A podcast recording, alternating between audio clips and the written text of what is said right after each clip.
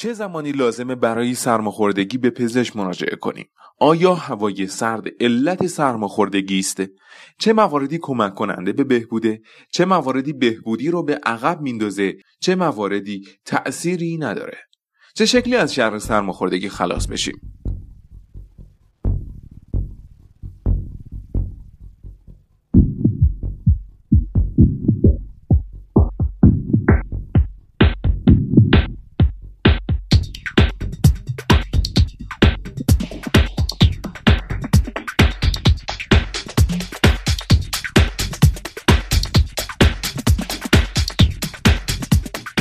من سید ارفان مجیدی دانشجوی پزشکی دانشگاه علوم پزشکی اصفهان. با توجه به اینکه در بیمارستان با یک سری از سوالات متداول بیماران رو برو شدم که منبع مطمئنی برای پاسخ پیدا نمی کردند تصمیم به ساخت پادکست سرم اطلاعات گرفتم. تمام مطالب ارائه شده از منابع معتبر پزشکی گفته میشه که لینک این منابع در اختیار شما قرار خواهد گرفت.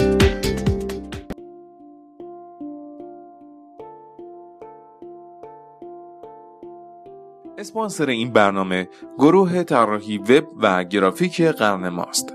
آشنایی من با گروه طراحی قرن ما به قبل از پادکست سرم اطلاعات برمیگرده و با توجه به اینکه با توانایی و همچنین پشتیبانی خوبشون در این مدت آشنا بودم انقدر برام قابل اطمینان بود که وقتی قرار به طراحی سایت سرم اطلاعات شد کار رو به خودشون سپردم. و دقیقا با همون پیش ورزایی که گفتم از قبیل سادگی و در دسترس بودن مطالب و اپیزودها و ویژگی دیگه سایت رو طراحی کردن خوبی گروه قرن ما اینه که ده هفتادی های باسواد و مطمئنی هستن که با خیال جمع شما می‌تونید کارهای طراحی سایت و گرافیکی خودتون رو بهشون بسپارید و اکثر خدماتشون هم به صورت آنلاینه. ما در سروم اطلاعات از اینکه یک برند خوب رو به شما معرفی می‌کنیم خورسندیم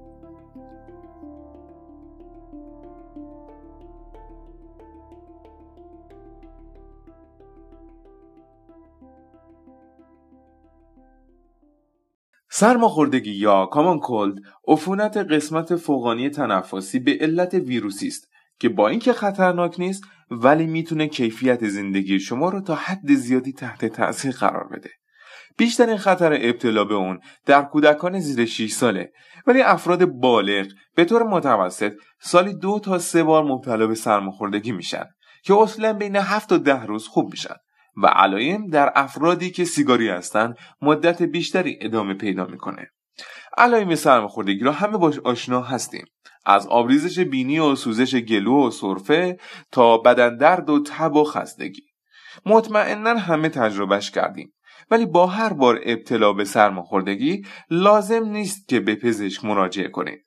توجه داشته باشید که مصرف داروی سرماخوردگی تنها علایم بیماری رو کمتر می‌کنه و روند بهبودی توسط سیستم ایمنی شما رقم خواهد خورد.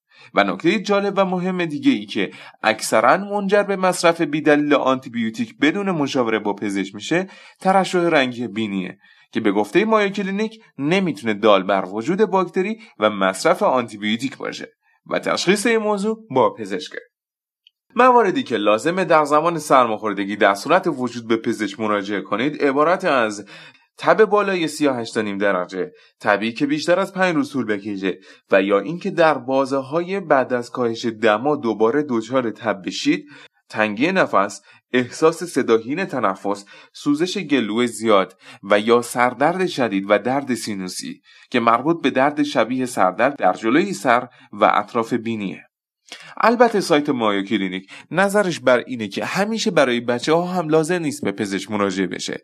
ولی با این حال به خاطر سیستم ایمنی ضعیفتر اطفال و تشخیص های بیشتر با این علایم و از طرفی عوارضی که ممکنه ایجاد بشه توصیه بنده اینه که به پزشک مراجعه کنید به دنبال یک سرماخوردگی ساده میشه که بیماریایی مثل اوتیت مدیا، حمله آسم، سینوزیت، عفونت های ثانویه مثل پنومونی رخ بده که هر کدوم اینا می‌تونه خطرناک باشه. پایگاه مدیکال تو دی نیوز معتقده که سرما عامل اصلی سرماخوردگی نیسته و همونطور که گفتیم این بیماری یک عفونت ویروسی است. ولی این ویروس ها از جمله رینو وایروس که بیش از 50 درصد سرماخوردگی مربوط به اونه راحت تر می‌تونه در هوای سرد پخش بشه. از طرفی در هوای سرد و خشک میزان ایمنی بدن ما کمتر میشه و تحقیقات عنوان می‌کنه که رشد ویروس ها در دمای زیر 37 درجه بسیار سریعتر خواهد بود که دمای بینی در شرایط سرد حدودا 33 درجه است که به نظر محیط مناسبی برای رشد ویروسه. نتیجتا تحقیقات کاهش رطوبت و دما رو در ابتلا به سرماخوردگی بسیار تاثیرگذار می‌بینه. اما ویروس چه شکلی منتقل میشه؟ راه های ورود ویروس به بدن از طریق دهان بینی یا چشم شماست. در حقیقت ویروس می‌تونه به صورت ذرات معلق در هوا باشه. زمانی که فرد مبتلا سرفه می‌کنه یا وقتی که در حال صحبت کردنه حتی ممکنه بعد از تماس دست آلوده شخص زمانی که حواستون نیست با تماس دست با چشم و دهان و بینی شما مبتلا بشید. پس خواهشان در این موارد توجهتون رو جمع کنید که از وسایل مشترک استفاده نکنید یا دستتون را حتما بشویید.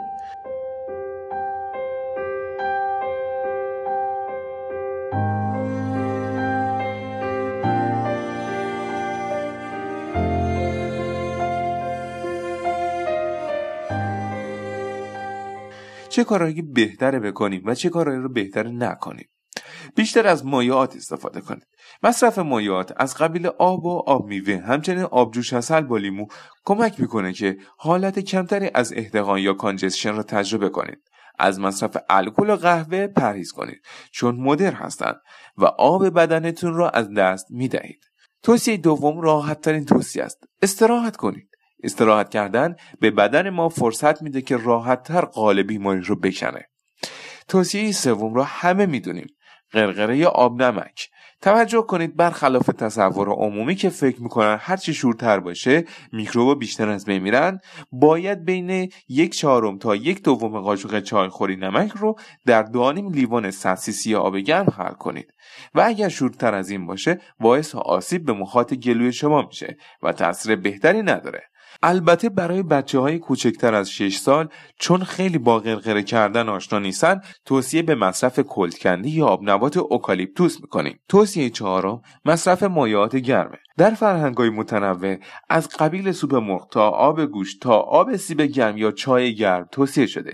این مورد نیز به کاهش احتقان کمک می‌کنه. توصیه پنجم برای کاهش درده برای کودکان زیر 6 سال از قطره استامینوفن بر اساس دستور پزشک استفاده می‌کنیم. برای بچه های بزرگتر می‌تونیم از قرص استامینوفن و کودوین استفاده کنیم. در بزرگسالان استفاده از استامینوفن یا کودوین و آسپرین تجویز میشه. البته اگه تداخل دارویی دیگه ای نداشته باشه. مصرف آسپرین در بچه ها به خاطر ارتباط با سندروم ری می‌تونه خطرساز باشه و با صلاح دید پزشک باید تجویز بشه. توصیه ششم افزایش رطوبت هوا به دلیلی که خدمت عرض کردم. ولی سعی کنید از دستگاه بخار سرد استفاده کنید. چون بخار گرم وقتی در هوای اتاق میاد به خاطر درجه پایینتر دوباره نشست می‌کنه. ولی دستگاه بخار سرد با توجه به اینکه آب را تبدیل به ذرات معلق می‌کنه احتمال نشست خیلی کمتره. و در آخر خوراکی هایی که خوردنشون بسیار موثره نظیر سیر آب نارگیل اصل زنجبیل لبنیات غذای تون که منجر به کاهش احتقان و همچنین کاهش سرفه میشه ولی در وعده شب نباید صرف بشه و موز. برای زمان سرماخوردگی توصیه میشه که پایگاه هلفلاین به اون اشاره کرده. و موردی که نباید انجام داد استفاده از آنتیبیوتیک برای سرماخوردگی ویروسیه که نه تنها سود نداره بلکه باعث میشه که مشکلاتی نظیر مقاومت آنتیبیوتیک رخ بده. و در زمانی که تنها آنتیبیوتیک می‌تونه موثر باشه دیگه کاری از آنتیبیوتیک بر نیاد. حتما در یک اپیزود مفصل به بحث آنتیبیوتیکا خواهیم رسید. و مواردی که انجام دادن اونا سودی نداره شامل مصرف ویتامین C. بنابر تحقیقات مصرف ویتامین C کمکی به پیشگیری از ابتلا به سرماخوردگی نخواهد کرد. در عین حال مصرف اون قبل از شروع علایم باعث کوتاه شدن مدت علایم میشه. همچنین مصرف اون در فصل سرد از ابتلای مجدد جلوگیری می‌کنه. از سال 1984 صحبتهایی از کوتاه شدن دوره بیماری با مصرف روی یا زینک به میان اومد که هنوز پژوهش های انجام شده نظر یکسانی ندارند و به خاطر عوارض احتمالی حتما با پزشک مطرح کنید. در کل امیدوارم که با شروع فصل سرد سال دچار سرماخوردگی نشید. یا اگر شدید زود خوب بشید. ارادتمند شما خدا نگهدار.